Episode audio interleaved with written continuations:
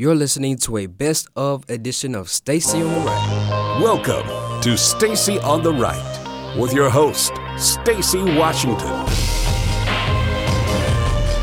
hundred forty-eight million Americans are working. Mm-hmm. Seven or eight million have more than one job. That seven or eight million have more than one job out of nearly one hundred fifty million people. That their comments were theater. Well, built facts matter, Senator. They could somehow, to your point, well, though, they, don't matter, they don't matter on the left, just on the right. Well, to that point, I mean, does it work to to to tell people the economy's not good when it is improving? Well, the bottom line is anyone who wants to attack the Trump economy must find a way to do it in theater, because the reality of it is when you add two hundred thirteen thousand jobs just last month, unemployment is so low that the long-term unemployment are coming back to work, and we have a forty-five-year high in optimism from small businesses. The left is losing their mind. This is kind of fun to watch on T V because no one believes what they're saying. It's so far out of the, the realm of reality, we are in good shape. That was Senator Tim Scott. Um, he really was having some fun with this idea that uh, Ocasio-Cortez is putting forward. Now Elizabeth Warren has picked it up, and PolitiFact has said it, it's uh, lie of the, the week or something. They gave it some uh, amazing designation. But the reason that the unemployment numbers are so low is because you, they're counting people more than one time, because so many Americans are working three and four jobs. Eight million people have more than one job. The remainder of those who've returned to the workforce are returning for just one job, one job opportunity. And it is normal for some people to work more than one job. The, these are individuals who are working. Basically, you have two part-time jobs.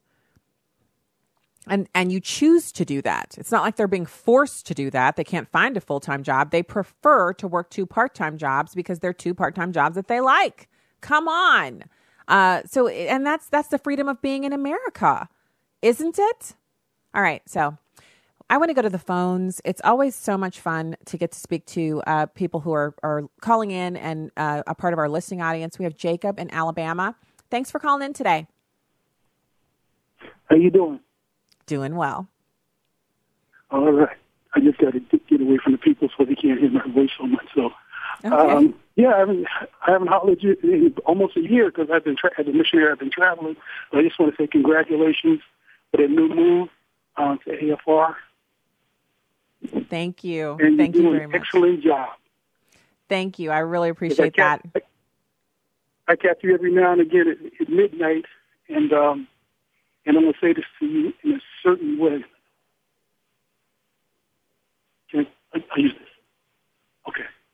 Um, yeah, still here. Yeah, what it is is, yeah, you're um, uh, you're growing quite well in in your position. Um.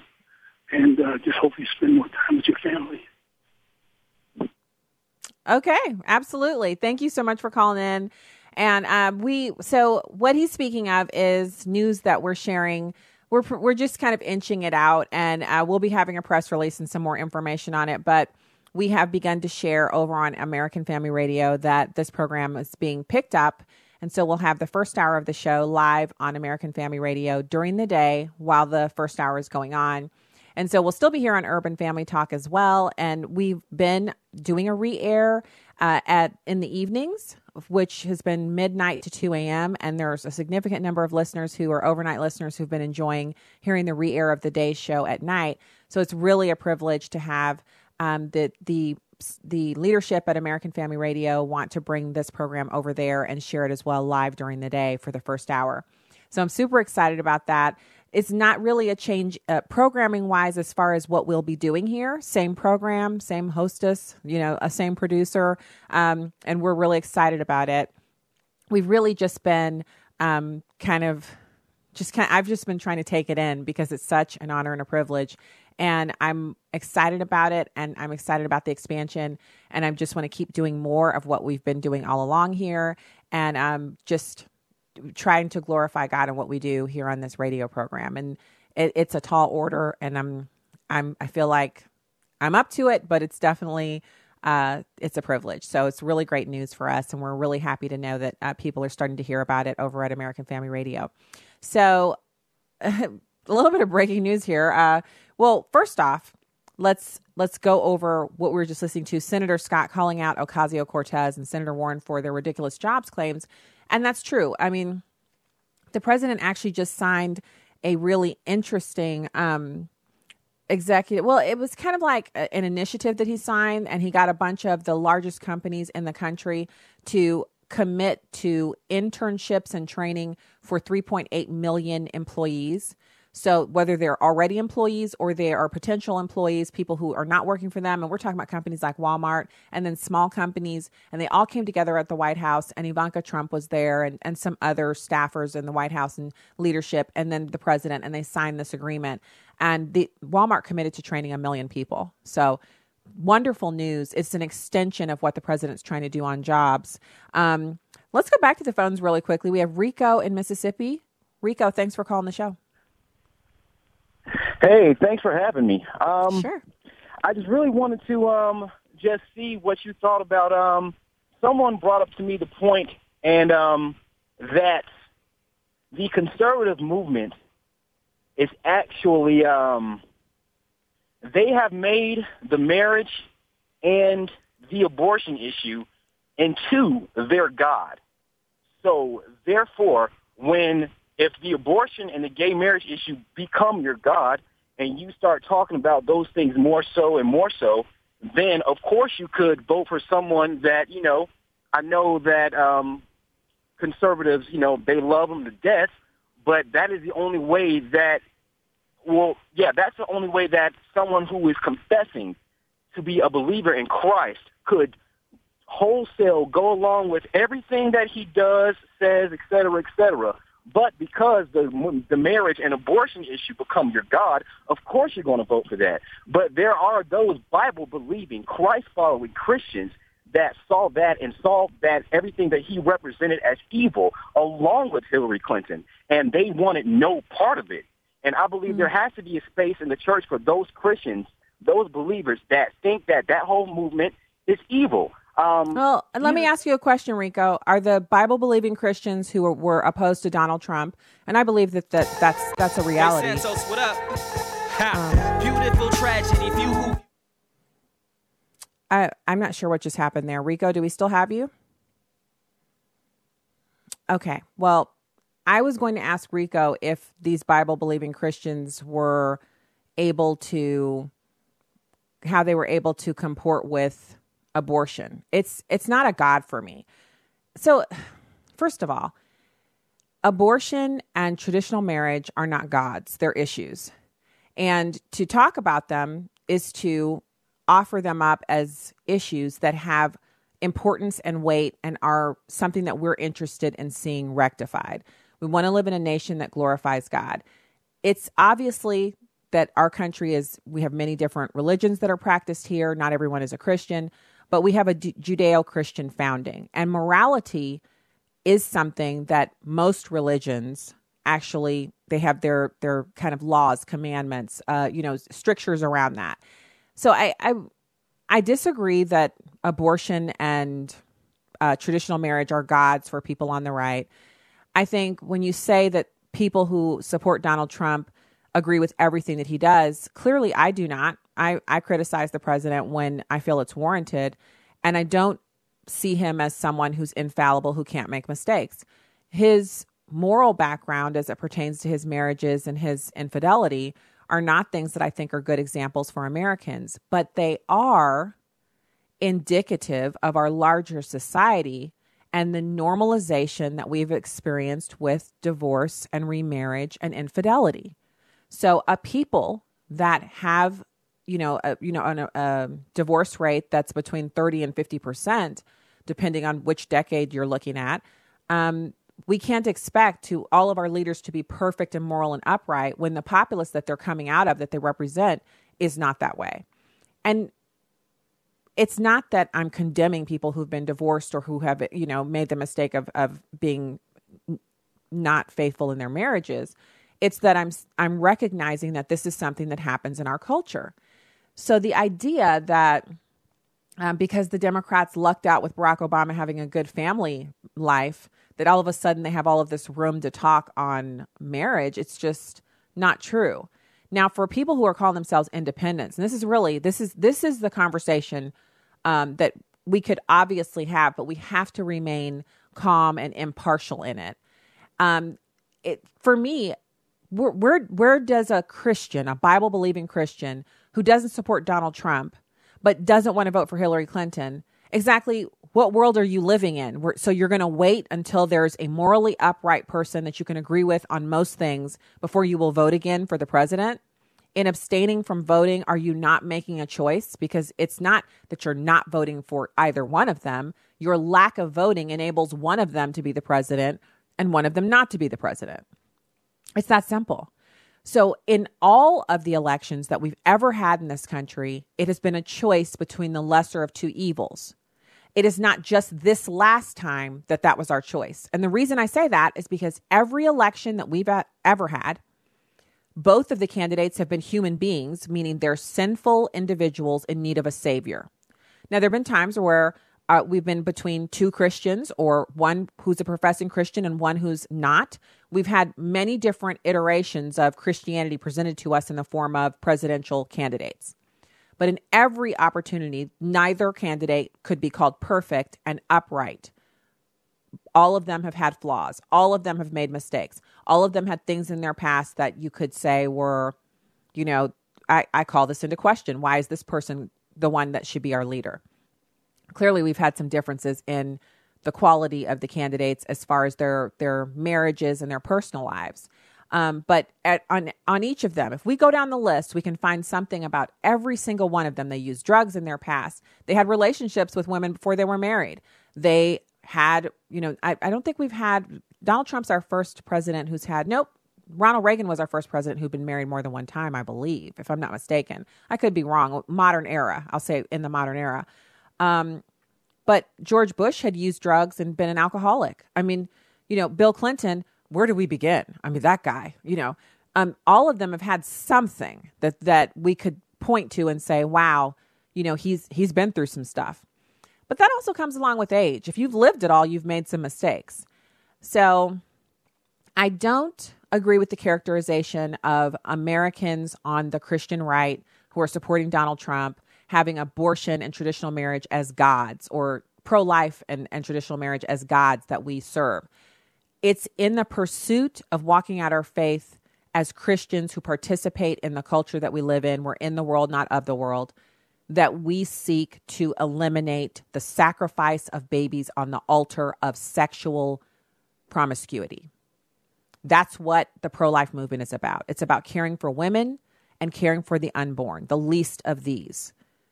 And as far as traditional marriage is concerned, it's unbiblical for two men or two women to be married. That is something that we believe because we believe the word of God is true, and we would oppose that and want to see candidates who would oppose it as well. That's it. There's nothing worshipful about it. It's just some the issues that we support. And I also think it's just the last kind of comment on this, to say that we have our elected officials. Um, how do I put this? To say that we are only supporting Donald Trump because of his stances on traditional marriage and abortion ignores all of the other. It, he had one hundred points that he ran on. He's He had a one hundred point plan that he said, this is what I'm going to do if I'm the president. And I don't know anybody, anecdotal alert, I don't know anybody who voted for Donald Trump who hadn't looked at that plan and didn't know for a fact that that plan was something that they could support, either all of it or most of it. So um, I, I love the conversation and I encourage more of it, but we have to be respectful of the fact that just like people who support Hillary Clinton have a nuanced view of who she was, people who support Donald Trump also have a nuanced view. And to kind of boil it down and accuse us of idolatry is not really uh, respectful of what people go through when they decide who they're going to vote for. So um, that's the first segment. When we get back, we'll have Richard Lim of This American President podcast. Stay right there.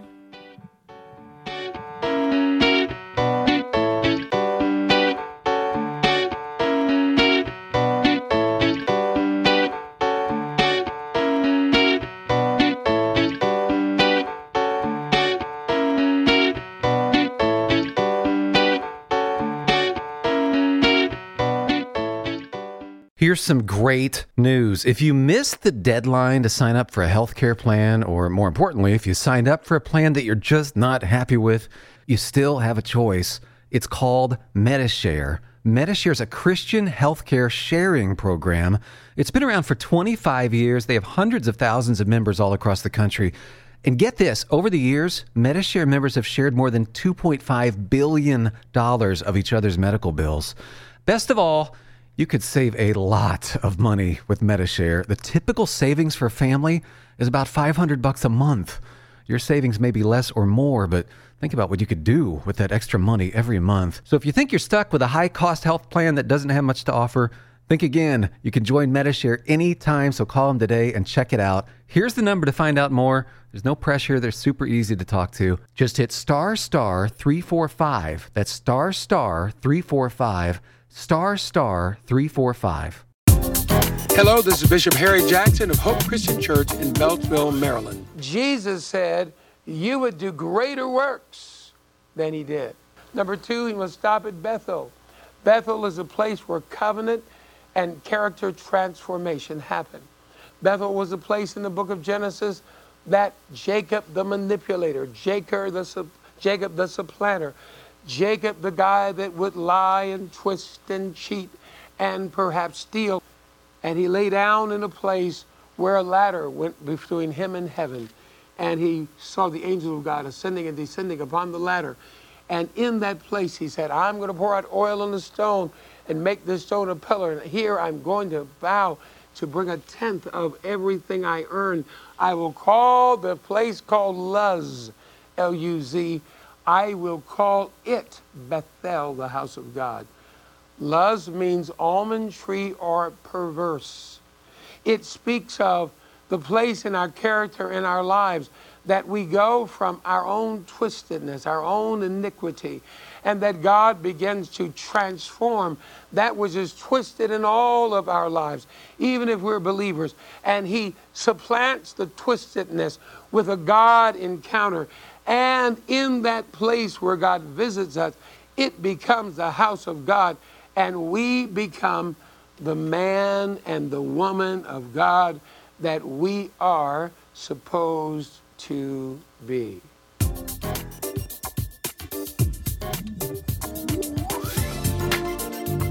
Join us this Sunday morning at sixty-two fifty-one Annandale Road in Beltsville or on the web at the hope connection dot org.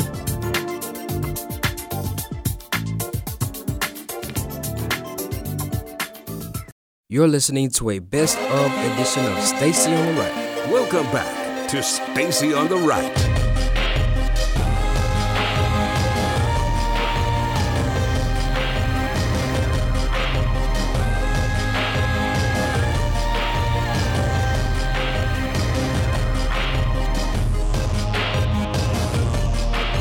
Welcome back to the program. It's great to be with you today. Happy Friday to you. I hope it's cracking up to be all that you'd hoped it would be. I know for me, I'm looking outside. The weather is gorgeous. It's hot, of course, um, and it's a great day to be alive. And just want to continue to lift up in prayer the uh, victims of the duck boat accident in Branson, Missouri. And hopefully um, we'll be getting, I'm, I'm hoping for some silver lining that some of the ones who were hospitalized after they were pulled from the water, that they'll pull through. Um Hopefully that they'll come out of critical condition. So looking for some more announcements on that. But right now, it's my pleasure to welcome a frequent guest on the program and really fantastic podcast. His podcast is called This American President. He's a historian, author, national security commentator, former White House political appointee in the Bush administration, Richard Lim. Thank you for coming on today. Hey, Stacey. How are you? Oh, it's been a really interesting news day with the salads from McDonald's and the, uh, you know, mm. people getting sick from that. And then you have this awful duck boat accident down in Branson, Missouri, which is just five hours oh, away yeah. from where I live. Yeah. Um, and then, of course, yeah. we, there's good news, obviously, a little bit of good news here and there, but it's just been a really interesting news day. And I was so excited to see that you could join us today uh, to talk about our foreign policy with all of the news that's been going on out of Helsinki. And then the week before that, there was the NATO, um, the dust up right. with the president kind of saying, look, y'all going to ante up or we're going to start yanking troops. And people responded to that. So um, You, I'm just going right. to cut you loose. You you go and tell us what what did you see over the past uh, nine days, I guess you would say, that was interesting or or that has kind of directional shifts for us.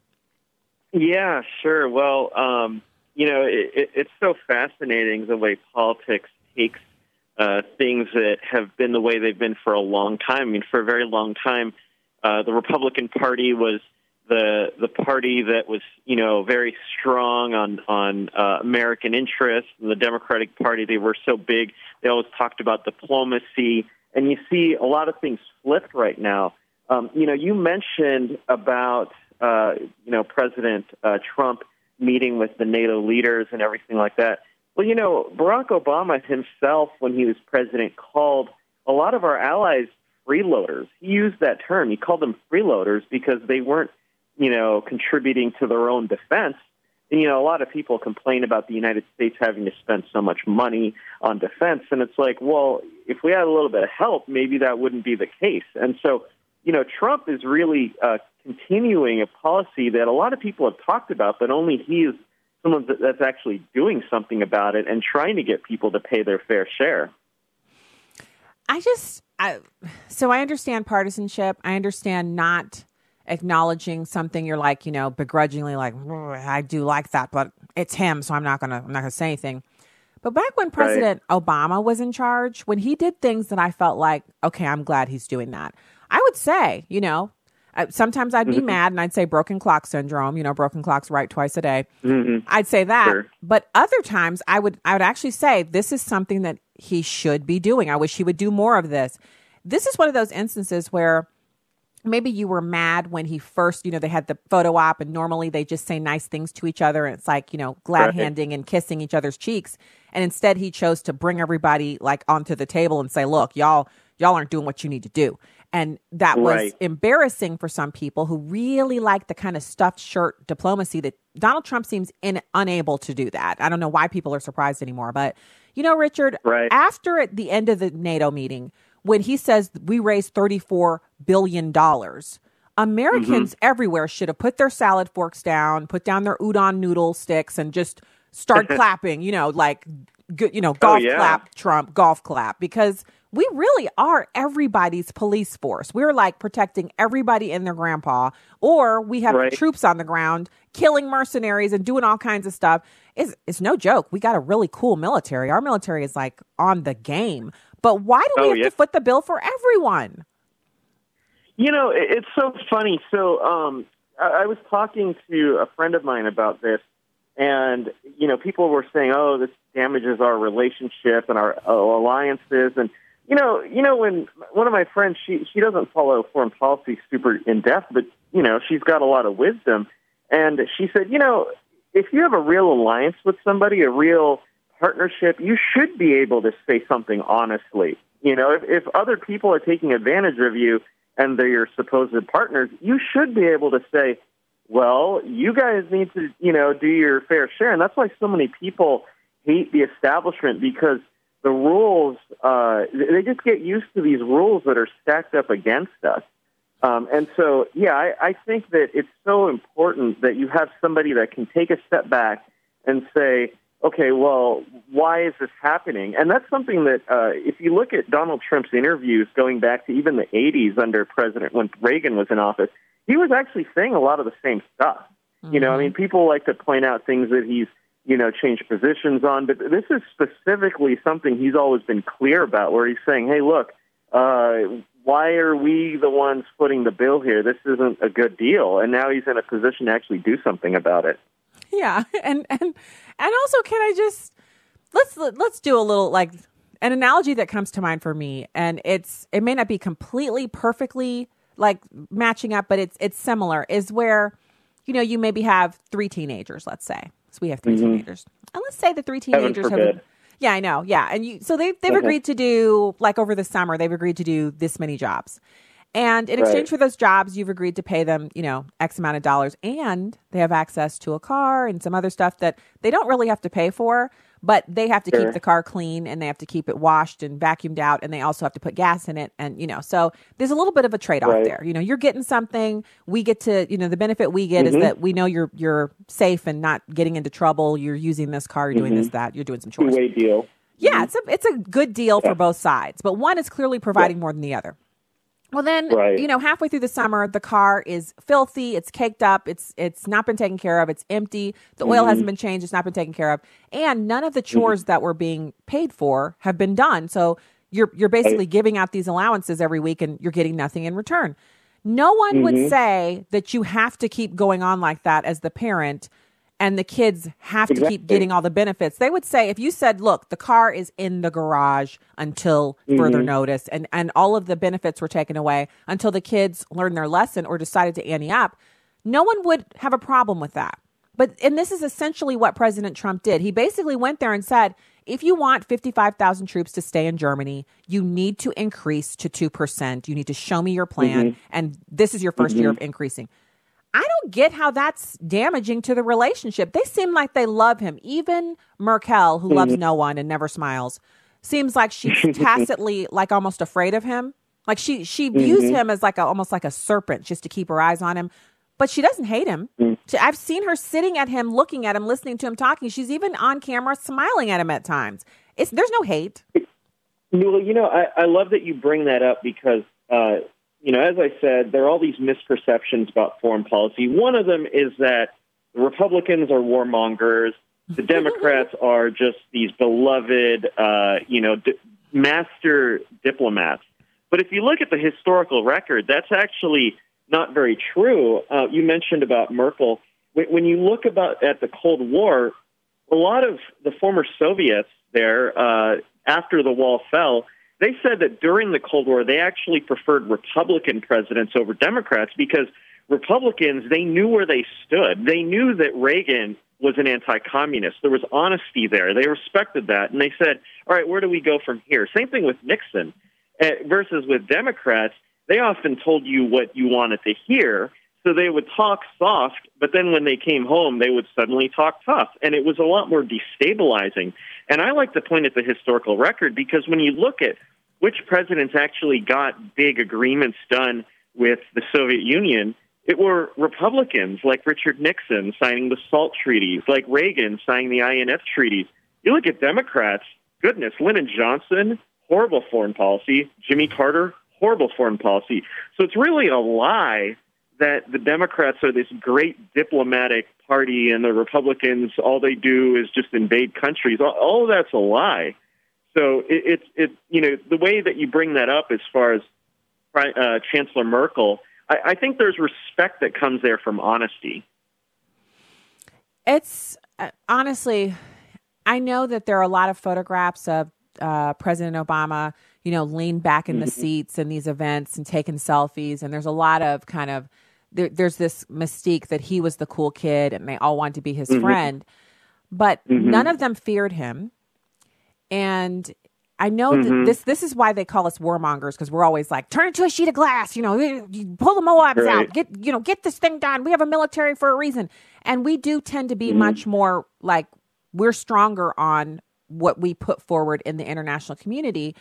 But it mm-hmm. doesn't mean that they don't like Donald Trump, who is, by all reports, a very likable person. Like every, mm-hmm. everyone, there, mm-hmm. there's not many people out there who say they've interacted with him and they don't like him. They may not like his policies. They may have Trump derangement syndrome, mm-hmm. but there's not many people out there who are on the record as saying they met him and they didn't like him. And I really feel like with the with the German leaders, they know the situation. They may act as if mm-hmm. like Trudeau always acts as if any second now, Canada, we're we're just going to separate mm-hmm. ourselves from the uh, from America because we just don't like sure. what we're seeing.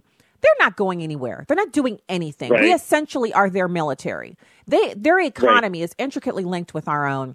They're basically oh, yeah. America light, you know, cold America. You know, right. they're, they're not. They, they have zero. There's zero chance that they're going to do anything substantial that would be a move against us because they can't. Right. Like, they can't do anything against us. The only reason their socialism mm-hmm. works is because we provide their military. So I just, mm-hmm. I think it's it's odd and it's weird to see media types put that that forward, that they don't like Trump or that he mm-hmm. somehow insulted them. I don't, I didn't hear anybody say they were insulted. I just mostly heard them talk about how they didn't think they could afford it. But then afterwards, they had mm-hmm. raised a whole bunch of money. Yeah, you know, and, and it, it's funny that you you bring that up because uh, when you look at President Trump, first of all, I, I remember reading that Nancy Pelosi, when she met Donald Trump, she said that he was a perfect gentleman. And, you know, obviously Nancy Pelosi thinks that Trump's policies are, are from the devil, but, you know, she knows that he has that charm and that, you know, he's he. there's a reason why he's been so successful.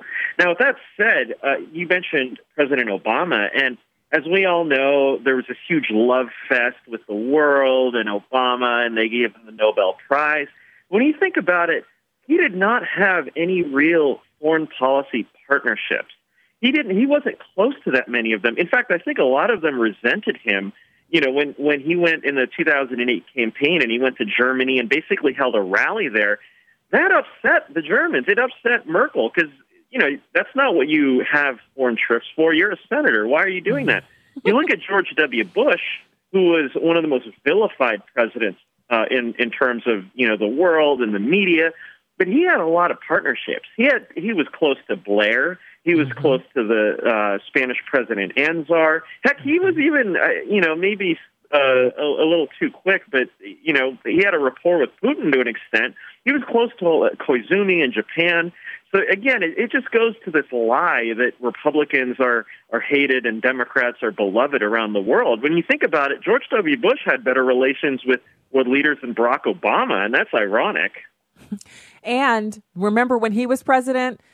Well, The foreign, the foreigners see him as a wild, unpredictable cowboy, and they hate America. Mm-hmm. And I remember we were abroad during during his presidency on a trip as a family, and mm-hmm. I was like, I, I, I, they would say, "Ah, oh, George W. Bush, he's such a cowboy," like that, mm-hmm. not like he's yeah, a sure. scary cowboy. They were like, "He's such a cowboy," because you know he was from Texas, so in their mind right. he had to be a cowboy because everyone in Texas is a cowboy. Foreigners right, don't really right. understand the scope and size of our country, which is, sure. it's not a shock because, I mean, if you think about it, let's just take Germany, uh, landmass of Montana, but population ninety million. So they don't, when they think mm-hmm. about America, they think of it in the same terms as their country. They have states within Germany. We have states right. that are like four times the size of Montana, one state, yep. you know, so they don't get mm-hmm. that unless they've been here. And even after, yeah, it's like, their entire continent is small enough to fit almost two times inside of Texas, I'm pretty sure, if I if I've got right. that right. They, they don't. So it's not that they're they're saying or cowboy. Oh, that's yeah. Oh my goodness, yes, yeah. yes. So they're not. I, I I hate it when the media tries to tell Americans that Europeans are sitting around, like when they're sipping their espresso, they're actually saying bad things about America. I don't think they have anything against us, really. They probably find it odd that we have so much rancor between us because we've got it so sure. good. Like, why are we always fighting each other? We've got it the best out of everybody else. Um, right. Yeah. Yeah, well, you know, uh, one thing I also wanted to address is that, you know, the media is just t- totally pushing this whole Trump committed treason and all this kind of stuff. And, you know, whether or not uh, you, you could parse Trump's language and pick a bone with what he, he said, they forget that Donald Trump has imposed sanctions over, on a, over one hundred different Russian entities. He's expelled uh, sixty Russian intelligence officers. He's strengthening NATO. Uh, you know, all of this, what it does is strengthen NATO. So when they talk about, it's just such a narrative. It's such a forced narrative that he's somehow capitulated to the Russians. And it's all the headline stuff. But when you actually look at the policy stuff, that's not what's going on. And it just shows you, you know, the media is just keeping, they keep pushing this, this, this narrative. And I think a lot of people see through that. I think so, too, because um, when they, whenever they go out in the streets and they take to the streets and talk to people, people are like, eh, yeah, you know, he's all right by me. Mm. Like, they're, they're just like, sure. they're not that emotionally invested. Um, I, I wanted to thank you again for coming on today and, and expert analysis, as always. Thank you, Richard, for being with us today. Richard Lim, founder of This American President podcast. Uh, have a great weekend. Thank you. All right. Talk to you again soon. We will be back with more. Um, I want to talk a little bit about these Chinese Navy ships that come within nautical miles of our our, our actual landmass. We're going to talk about that a little bit when we get back. And I have more news and information for you here on this Friday afternoon on Stacey on the Right on American Family Radio and Urban Family Talk. Stay there.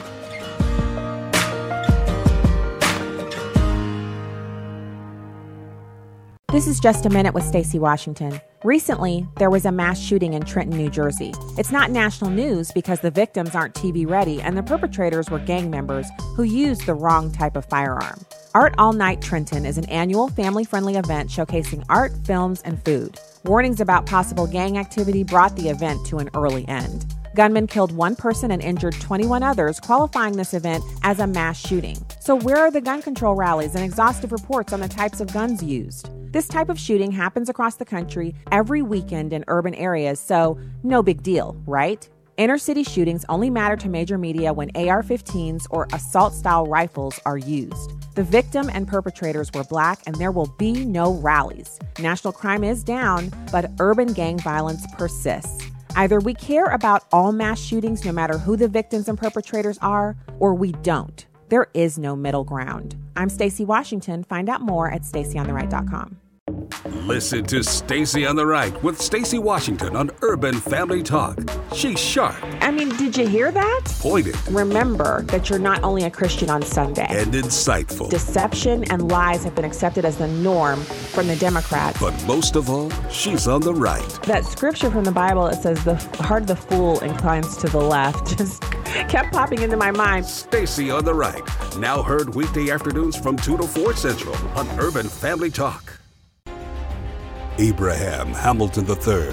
God put us in this world at this time to be salt and light. We don't fold because of the darkness that we're facing. This is not the first time in the world's history that it's gotten dark.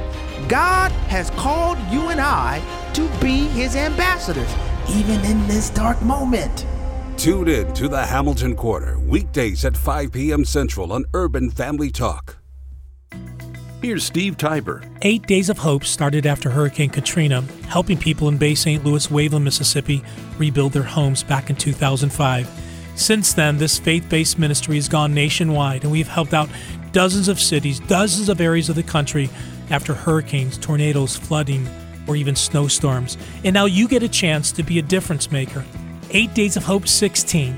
You can be the hands and feet of Jesus down in Houston from October thirteenth to October twentieth. You can come for as little as three days or stay all eight days. We provide the food and lodging. We're looking for skilled professionals and people like me who are less skilled and just want to give back. For more information, go to our website, eight days of hope dot com. Click on the event, eight days of hope sixteen, read the F A Qs, and learn more about how you can make a difference with Eight Days of Hope. Learn more and sign up to be a part of Eight Days of Hope sixteen in Houston, Texas at eight days of hope dot com. That's eight days of hope dot com. You're listening to a best of edition of Stacey on the Right. This is Stacey on the Right on Urban Family Talk.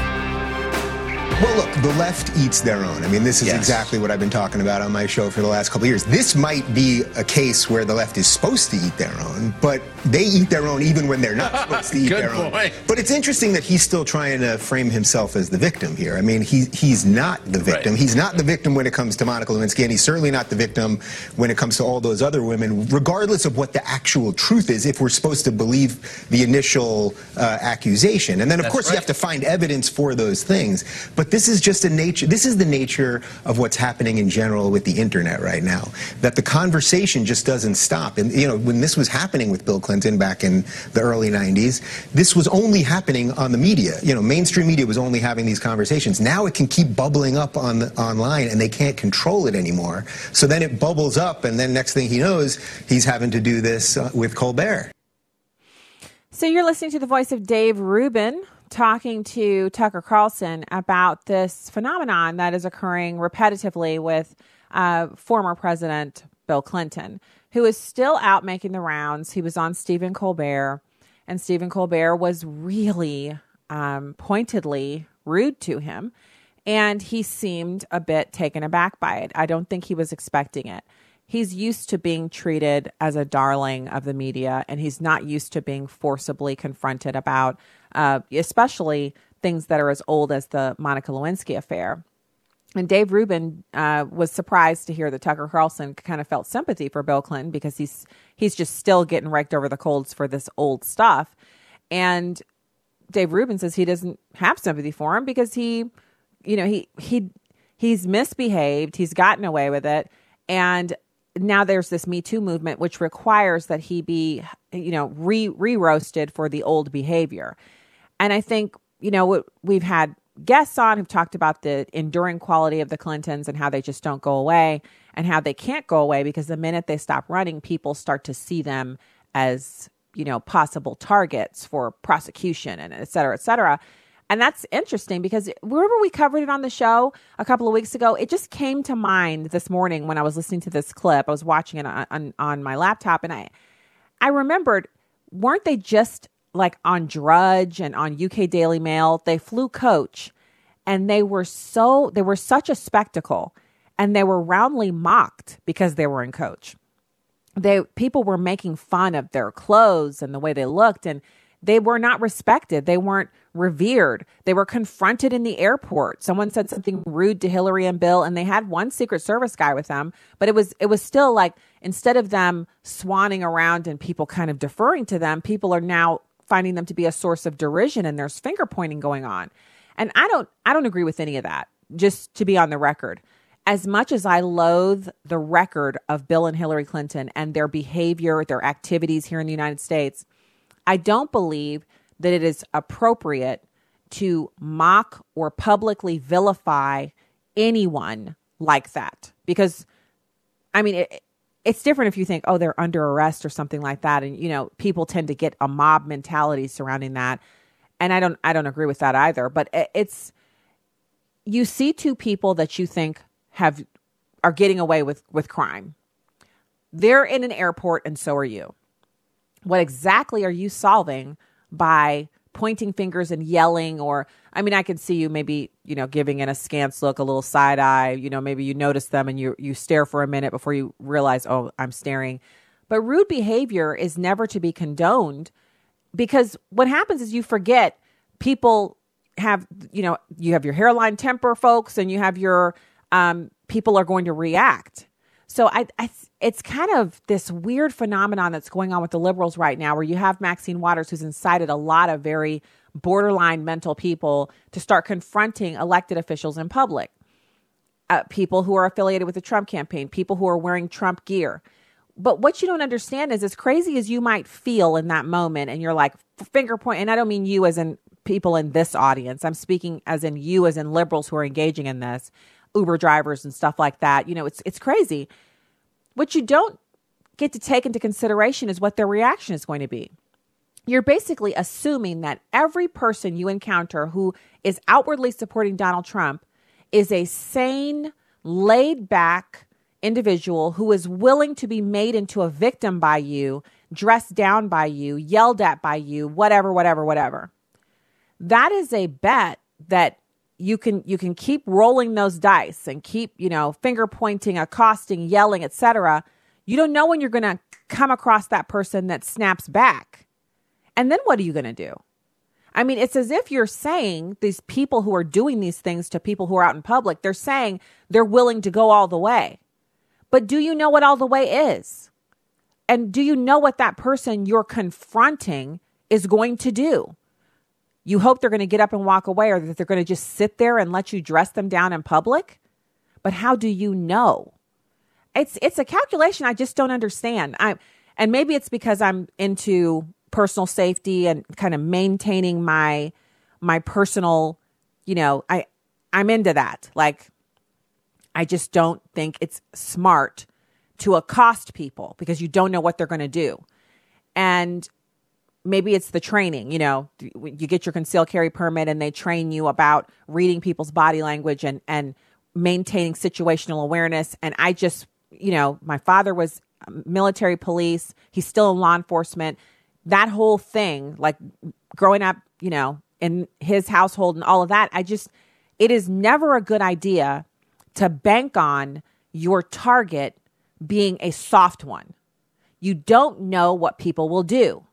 And so I'm not saying that because I'm advocating for violence. It's the opposite. I wish that people would really think through, before they would take these crazy actions. That, like, so here's the other thing. Maxine Waters is fine to recommend these wild, crazy things because she can hire security.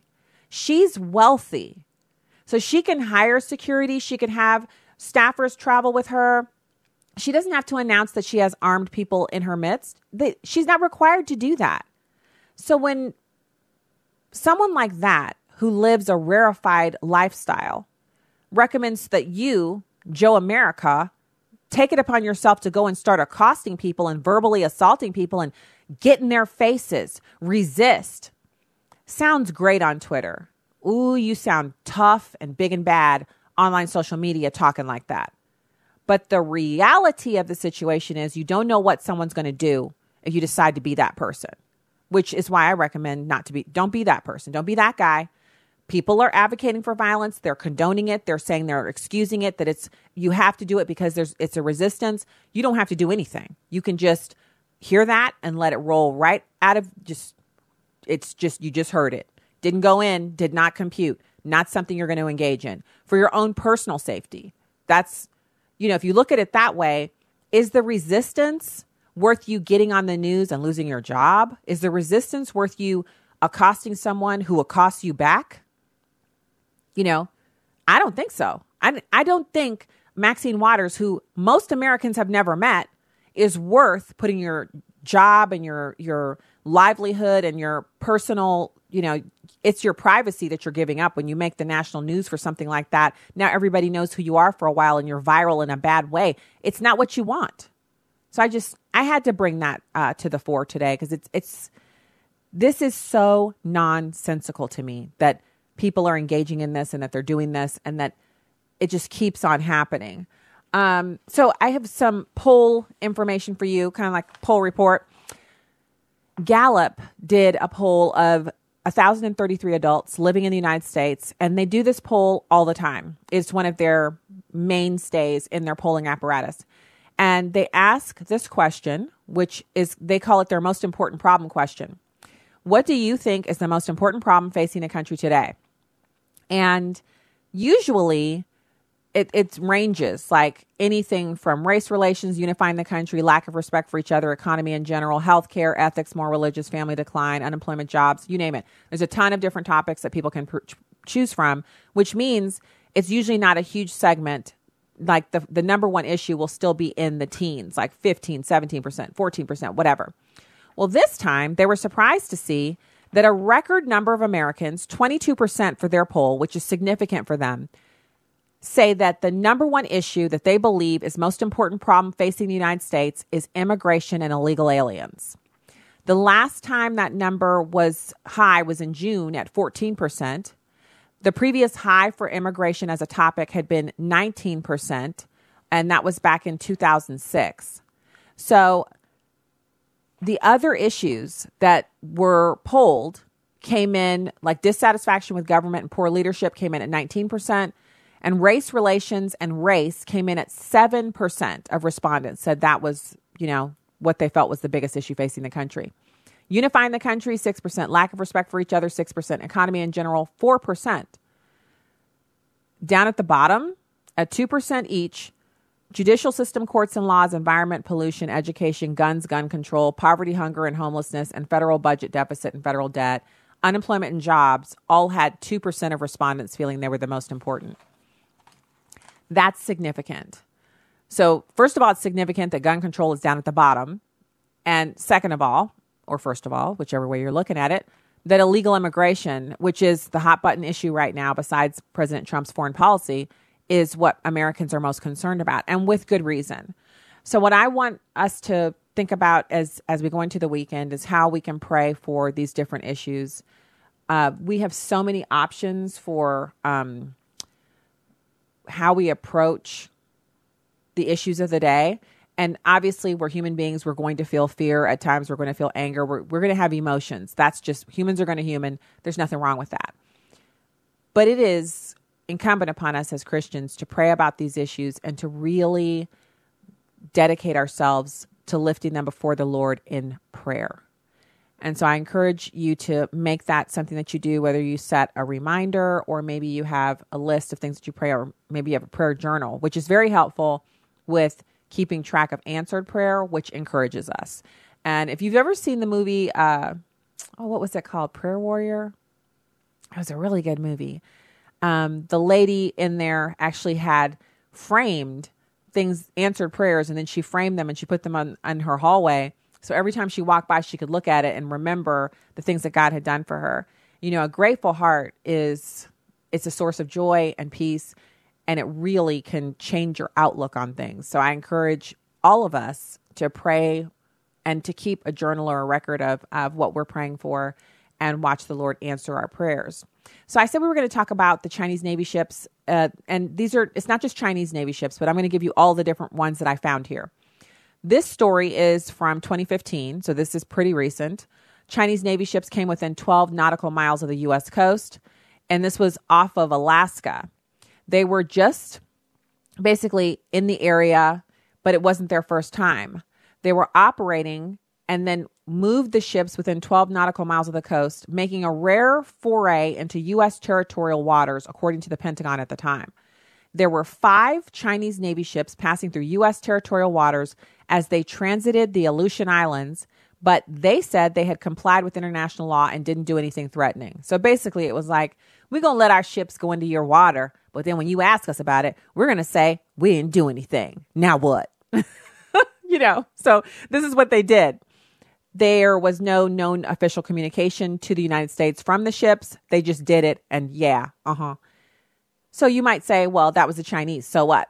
Well, the Russians have done the same thing. Um, back in twenty seventeen, the Russians sent a spy ship near the U S coast and deployed banned missiles from Russia. So the Russian spy ship was spotted patrolling off the east coast of the United States. The first such instance during the Trump administration, the same day it was learned that, that the Kremlin had secretly deployed controversial cruise missiles inside Russia and flew within two hundred yards of a U S Navy destroyer. The Russian ship was in international waters, seventy miles off the coast of Delaware and heading north at ten knots. The U S territorial line is twelve nautical miles off land. It was not immediately clear where the ship was headed. Later on Tuesday, the, a U S official confirmed to Fox News that Russia had deployed ground-launched cruise missiles, missiles to two locations inside the country in December. The New York Times first reported that the Obama administration had previously seen the missiles, then in a testing phase, as a violation of a nineteen eighty-seven treaty between the U S and Russia that banned ground-launched intermediate-range missiles. But Russia pressed ahead with the program anyway. They were apparently testing a Trump administration, which has sought better ties with Moscow, but is also fresh off of the loss of their national security advisor, Mike Flynn. So to kind of give you some perspective on what time and what was going on in the country when this happened. So Russians have done it. Chinese have done it. Who else can we find? Oh, the Iranians. So apparently the Iranians had one of their ships off of our coast. They sent their warships to the United States, and this was back in twenty fourteen. They did this to protest um, the U S military presence in the Persian Gulf. They posed little danger to us at the time, but they were a dry run. So, you know, I find it comical that these other countries like to jump froggy with us because we have naval destroyers deployed in every body of water on the globe. It's kind of crazy that they would engage in this, but yet they do. And it's why we have to be firm on our foreign policy. They do it during the Obama administration. They're now doing it during the Trump administration, testing the waters, poking the bear. We got to be strong on that stuff. All right, that's the weekend. God bless you. Enjoy. And we'll be back with you next week.